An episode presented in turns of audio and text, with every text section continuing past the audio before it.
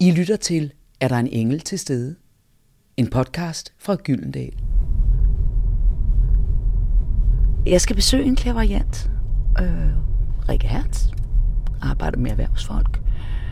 Fordi det der med klaverjance, som er et fransk ord, der betyder se klart, hvad er det for noget? Så hvad er det, hun kan se? Kan hun spå? Kan hun se ind i mennesker? Vores samvittighed? Øh, hvad kan hun bruge til? Kan vi alle sammen være klærvariante? Tror hun på Gud? Hvordan har hun det med, med mennesker, der har set Jesus? Det glæder mig til at tale med hende om. Og hvad vi er, hvad vi indeholder som mennesker, og nogle evner, vi måske ikke helt er klar over, vi har, om det er noget, der er tilgængeligt for os alle.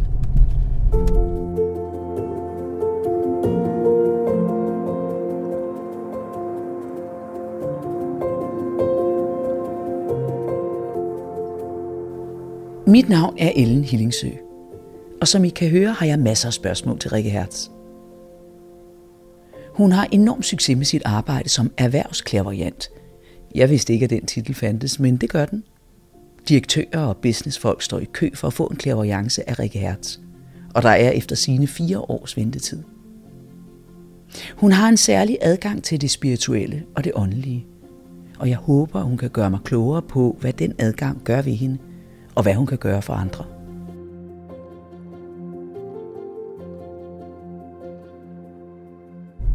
Det er meget smukt. Køre gennem plæner, rhododendronbuske og den danske midsommer. Højtræer, lindetræer, bøgetræer. Der er en jernlåge. Ulala, et kæmpe stort hvidt hus bor hun i.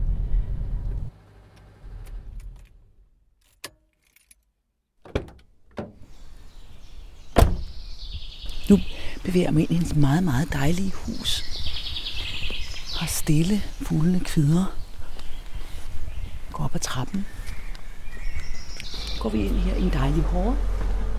Og meget smukt, fredfyldt. Mange tak. Ja, tak. Jeg vil komme til at vente herinde. Ja, tak. Kom, kom også og kigge. Ja, tak. Tusind tak.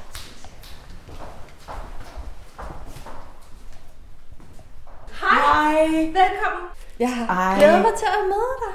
Jeg har glædet mig sådan til at møde dig, og tusind tak, fordi du vil tage dig tid. Men nu er vi her. Ja, vi er. And I'm all yours. Vidunderligt. Ja, kom med indenfor. Mange tak. Ej, hvor dejligt. Ja, Og vi sidder, nej, vi sidder her. Du sidder her. Ej, Jeg sidder er til her. Beskriv det er en fugle. Vi befinder os næsten i en, ja, sådan en lidt mytologisk skov. Der er det mest vidunderlige tapet med spinkle træer med fugle og to dejlige æggestole og en henrivende udsigt gennem en altan. Vi kigger ud i parken, og alt er meget fredfyldt og smagfuldt og stille, og der sidder en Buddha i hjørnet og passer på os. Rikke, nu sidder vi her i de dejlige, din dejlige stole. Ja. Og du sagde til mig øh, lige her, inden vi fik monteret alt det her, at, øh, at det du vågner for hver dag, det er at få bredt spiritualitet ud. Og så er du klaverjant. Ja, det er jeg. Kan du, kan du beskrive... Øh, altså, klaverjant, det er jo fransk og betyder, at du kan se klart. Ja, præcis. Og øh, kan, du, kan du fortælle... Øh, Det kan jeg. Øh, Jeg kan jo i hvert fald sige, hvordan det er for mig. ja, Øhm, fordi klaverjance, det er jo præcis det at kunne se klart, have et klarsyn. Øhm, det, er, det er også blevet øh, kategoriseret således, at man tror, at folk de kan spå om fremtiden. Og øh, for mig er den måde, jeg er klaviant medie på, det er, at jeg kan ikke spå om fremtiden. Det jeg kan, det er, at jeg kan stille mig til rådighed som en beholder eller en vase, eller hvad man nu kan kalde det. Og så kan jeg få lov at være i stand til at mærke den, jeg sidder overfor. Øh, historie, følelser. Øh, jeg kan få lov at mærke deres potentialer, deres muligheder, og også hvad der kan forhindre dem i at udleve dem. Og det, jeg har sat mig, kan du sige, øh, ja, den ramme, jeg har sat mig i, det er, at jeg kun være til rådighed som klaverjant for potentialer og muligheder. Kun for noget, som spiller folk stærke, skaber værdi, vækst og udvikling. Noget, der kan eksekveres, altså noget, du kan gøre noget ved. Øh, og så altid for det reneste og højeste bedste. og hvordan er du nået frem til det? Det er et vildt godt spørgsmål. Det har jeg kommet frem til igennem at tage alle mulige forskellige slags uddannelser, workshops, prøvet øh, af i forskellige retninger, både med internationale og nationale, øh, ja, forskellige kurser og sådan noget. Og så har jeg faktisk talt med mine guider, som er mine spirituelle guider, om, hvordan er det, jeg skal tjene eller servicere med, med den kanal, jeg har. Hvad er det etiske kompas? Hvad er det, jeg vil være til rådighed for. Nogle er til rådighed for at stille ind på afdøde, og øh, nogle stiller sig til rådighed for at sige, at de kan spå om fremtiden, og ja, tale med, øh, tale med øh, Jesus, eller hvem det nu er, de så synes, de taler med os. Og det har jeg fuldstændig respekt for. Jeg har bare besluttet mig for, at det er den her måde, hvor jeg synes, at jeg kan gøre mest, og jeg kan bidrage til størst værdi, men også hvor jeg synes, at det er det reneste. Og hvordan fandt du ud af, at du, du, du kunne det? Altså, du må jo have levet et ja. liv, og, ja. øh, og pludselig har du, er det gået op for dig, du har haft nogle specielle evner.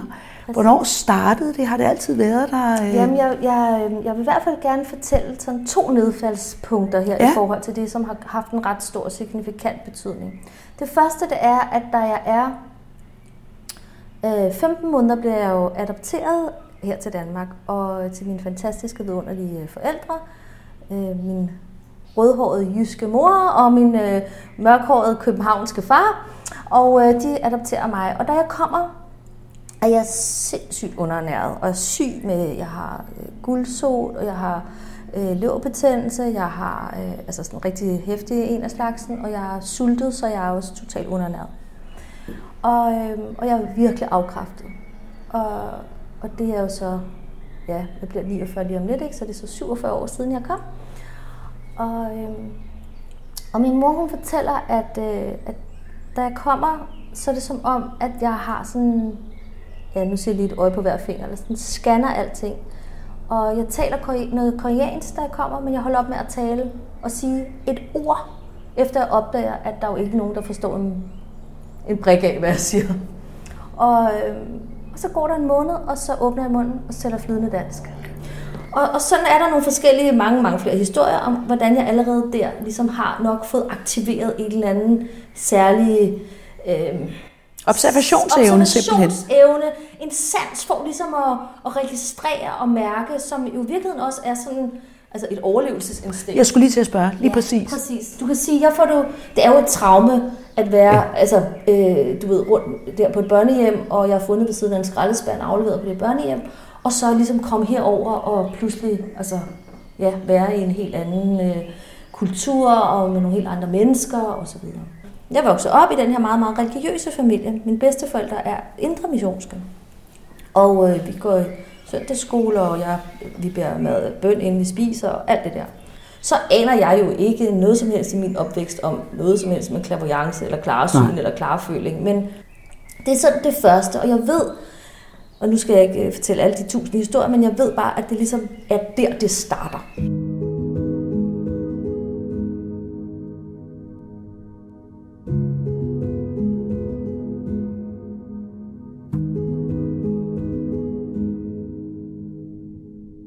Vil også sige, at der krystalliserer sig også en anden oplevelse for mig, som er, at jeg selv oplever øh, helt tilfældigt, at jeg er et medie. Altså det vil sige, at jeg, jeg kan være til rådighed for en afdød, og det opdager jeg ved en meget, meget, meget tilfældig situation.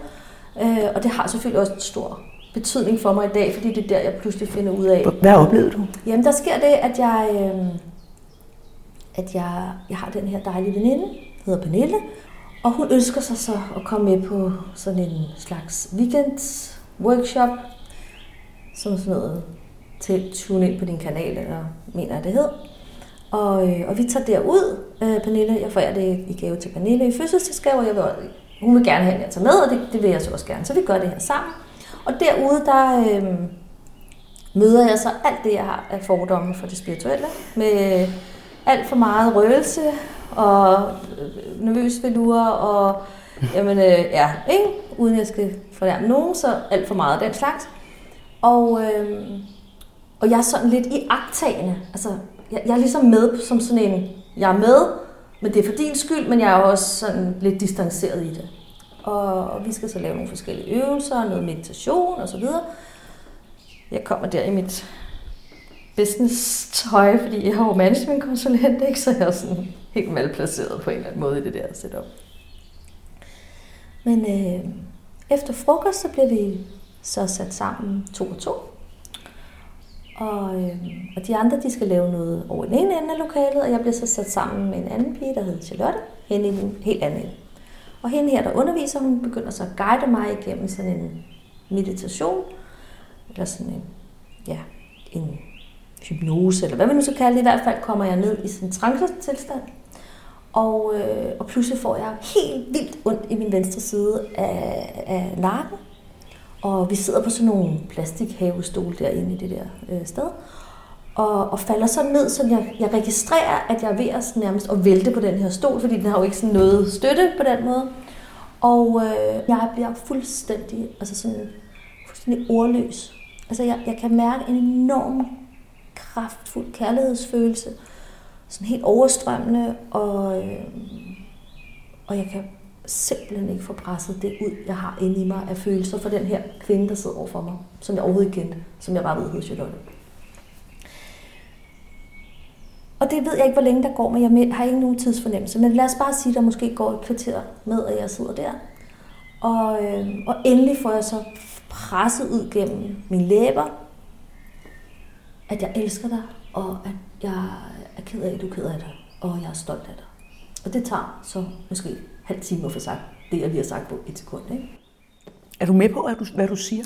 Jeg er med på, hvad jeg siger, men distanceret sådan underlig, altså ja, vel lidt ligesom hvis man taler i søvne eller sådan noget. Ikke? Mm.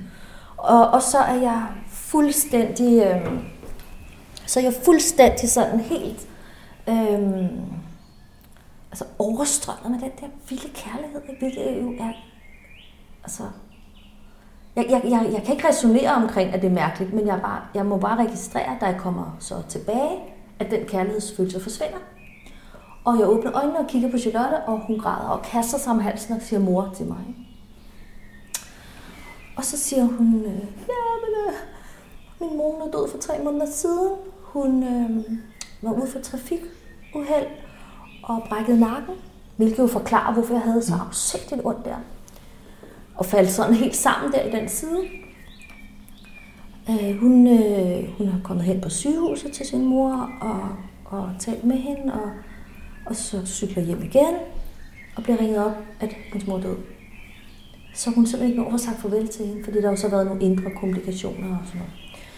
Og hun er bare fuldstændig knust, og og det, der jo selvfølgelig er helt rørende, det er, at for hende var det ligesom en healing, men også en, en bekræftelse til hende, og en slags closure på den der mm. øh, underlige, uforløste, øh, ja, øh, og, og, og skrækkelige afsked, øh, som jo egentlig ja, havde gjort hende utrolig ulykkelig. Og efter det, så øh, altså jeg aner ikke, hvad der sker. Jeg, jeg har aldrig i mit liv hørt om, at nogen kunne altså på den måde være kanal for det, og jeg ved faktisk slet ikke, om jeg egentlig troede på noget som helst sådan rigtigt omkring afdøde og sådan noget der. Så for mig er det en meget besynderlig oplevelse. Og øh, virkelig en, en sindssygt dårlig måde at blive introduceret og opdage det her øh, altså medieskab på, fordi at jeg faktisk slet ikke følte mig hverken klædt på, men jeg følte mig heller ikke rigtig samlet op i det. Ja, altså der skete faktisk det, at jeg lukkede ned for det i lang, lang, lang, lang tid, øh, i flere år, og så først i forbindelse med, at jeg har en udfordring i mit liv, begynder jeg ligesom at åbne op for at gå til en klaverjant igen, og kommer hen til en, og der med det samme træder ind ad døren, siger, Nå, hej, nå kommer du her? Nå, men du er jo, du er jo selv medie. Okay. Og jeg sidder og har det sådan, jeg synes bare, jeg var en karklud, og dårlig mor, og alt var bare noget skidt. Og så var det måske ikke lige det, jeg havde tænkt at høre. Men hvis jeg så kommer hen til den 3. august 2010, vågner jeg op om natten og får det, som vi kalder et klarsyn. Fordi jeg vågner op midt om natten, går ind i min spisestue, tager en notesbog. Den havde jeg mange af. Jeg skrev meget i den periode. Jeg havde kæmpe krise i mit liv, men jeg havde skrevet meget i den periode. om hvad jeg var taknemmelig for. Så jeg havde sådan nogle taknemmelighedsbøger liggende, og jeg havde en fin ny bog, som jeg så tog frem, og så skrev jeg i den. Jeg vil gerne være den, der er med til at bringe det spirituelle ind i erhvervslivet, og gøre det anerkendt og anvendt og respekteret, som et middel til at opnå virksomhedens resultater og individuelle mål. Og visionen og missionen her er også at skabe større glæde, jobtilfredshed, harmoni og lykke. Så lukkede jeg bogen i, gik i seng igen. Og næste morgen, så har jeg sådan, åh, hvad var det egentlig for noget i den nat? Jeg kan jo se, bogen ligger der, åbner den. Og i det øjeblik, jeg læser det, der står, så er det som om alt inde i mig bare ved, at nu skal jeg ikke løbe rundt og være skab spirituel længere. du skal ud af det skab. Nu skal jeg ud af det skab.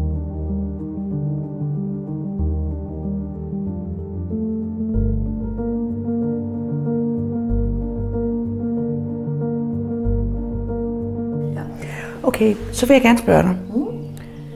Når du så har sådan en clairvoyance, når du så sidder over for et menneske, hvis du nu sidder over for, for mig. Ja, altså, det er jeg jo så heldig at gøre.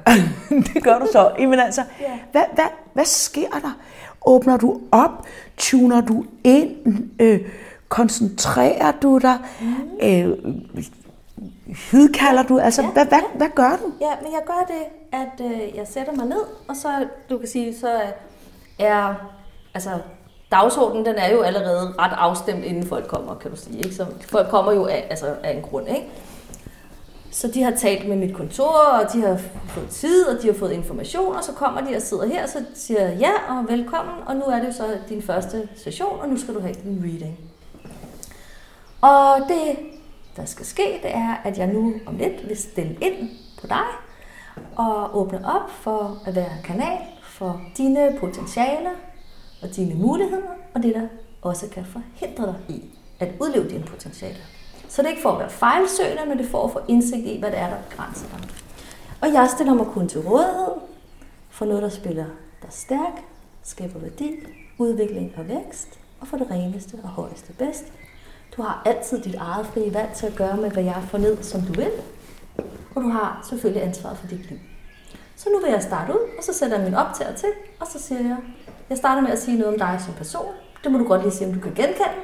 Så siger jeg noget om dig som person, som ikke lige er, at du er smuk og har mørkt hår og en hvid kjole, ikke? men altså noget, som er sådan, måske mere sådan i det indre.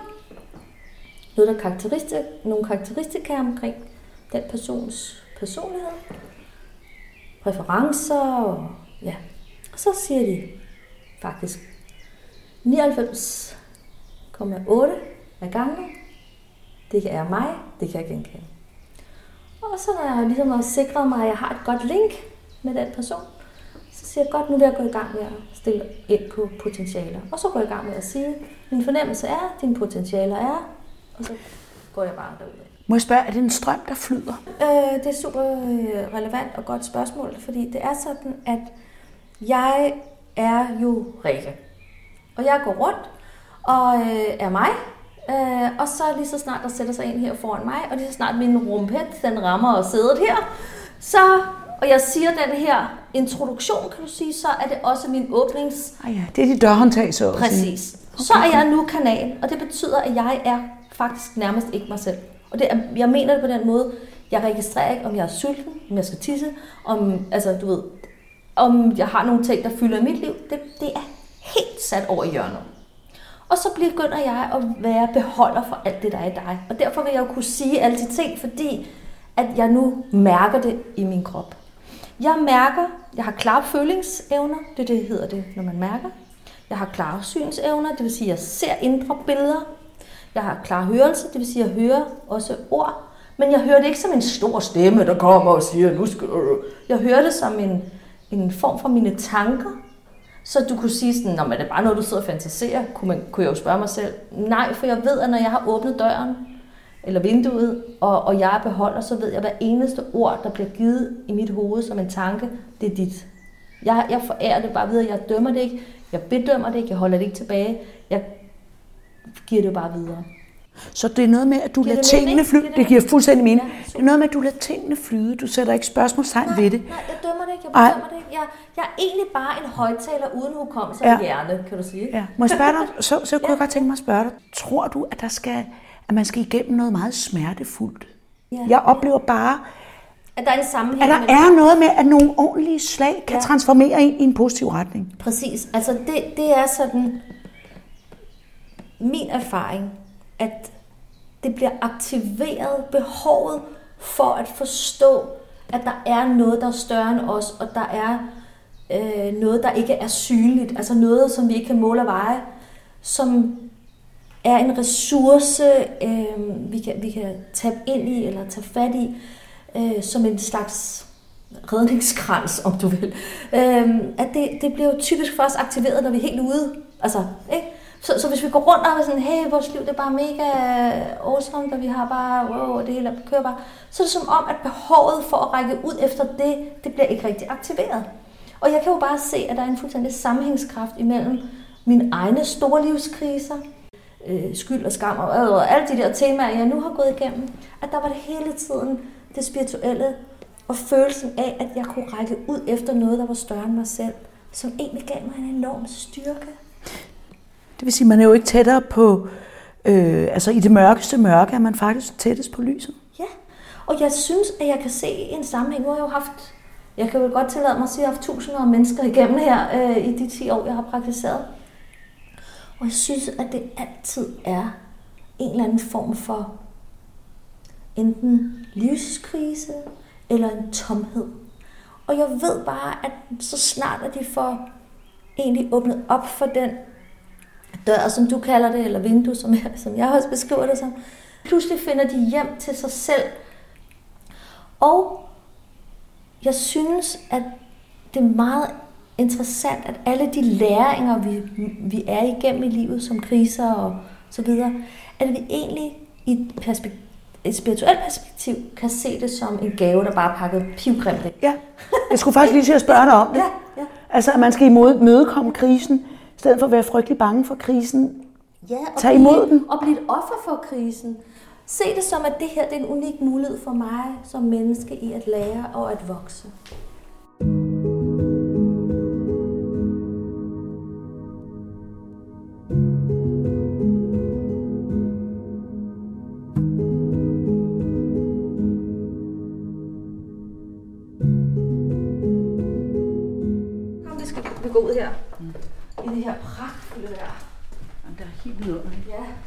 Passion for, hvad hedder de der bedekæder? Det Ja. er det har jeg.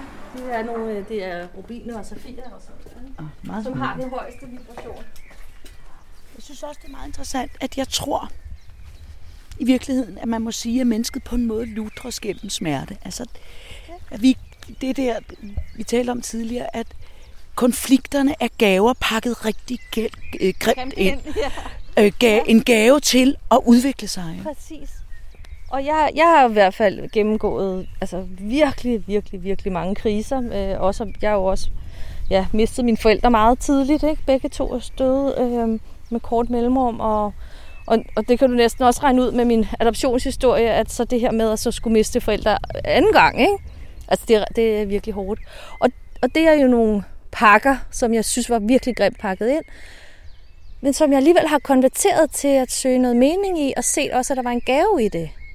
Og det lyder barsk at sige, men det er faktisk sådan, jeg ser det. Og det har sat mig fri, men også givet mig en enorm følelse af forbundethed med dem. Ikke? Øhm, for, for, ja, både for det, der har været, men også jo fordi jeg tror på, at der er liv efter døden. Så jeg har jo også kunne mærke, mest faktisk her min mor, men mærke hendes tilstedeværelse.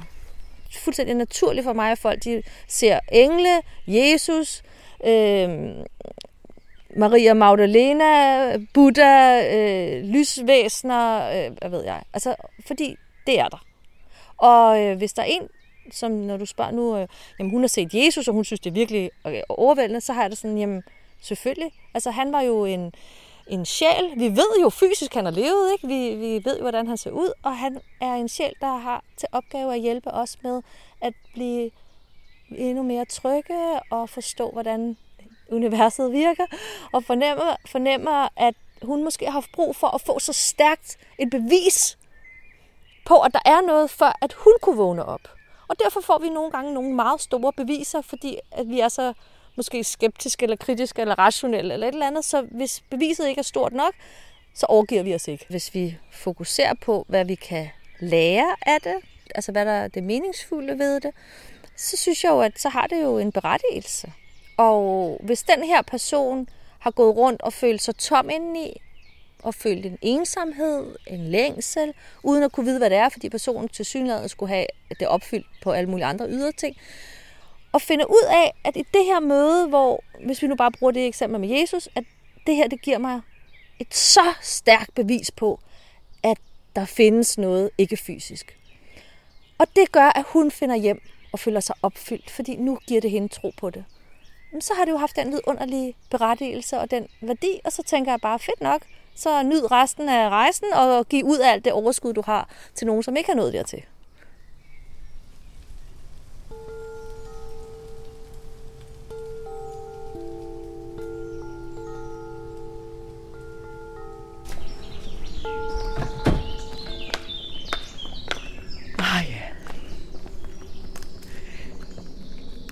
Ja, så forlader jeg erhvervsklaveriant Rikke Hertz. Løftet og fuld af overflod, og det er jo meget interessant. At dem, der har meget og giver meget, får meget. Det er som om, det ligesom accelererer sig selv. Det er jo sådan en inspiration.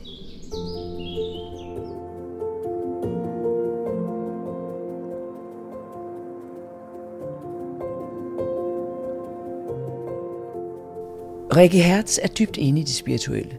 Det er hendes levevej. Hun er et medie. Hun evner at være en beholder for folk, og hun kan stille sig til rådighed og se på mennesker og deres potentialer. Hun tror på, at der er noget, der er større end os selv. Lyt med i næste afsnit af Er der en engel til stede, hvor jeg besøger tidligere forsvarsminister Søren Gade. Han er kristen og fandt trøst i troen, da han mistede sin kone og pludselig stod alene med to børn. Mit navn er Ellen Hillingsø, og jeg har netop lyttet til et afsnit af Er der en engel til stede? En podcastserie fra Gyldendal.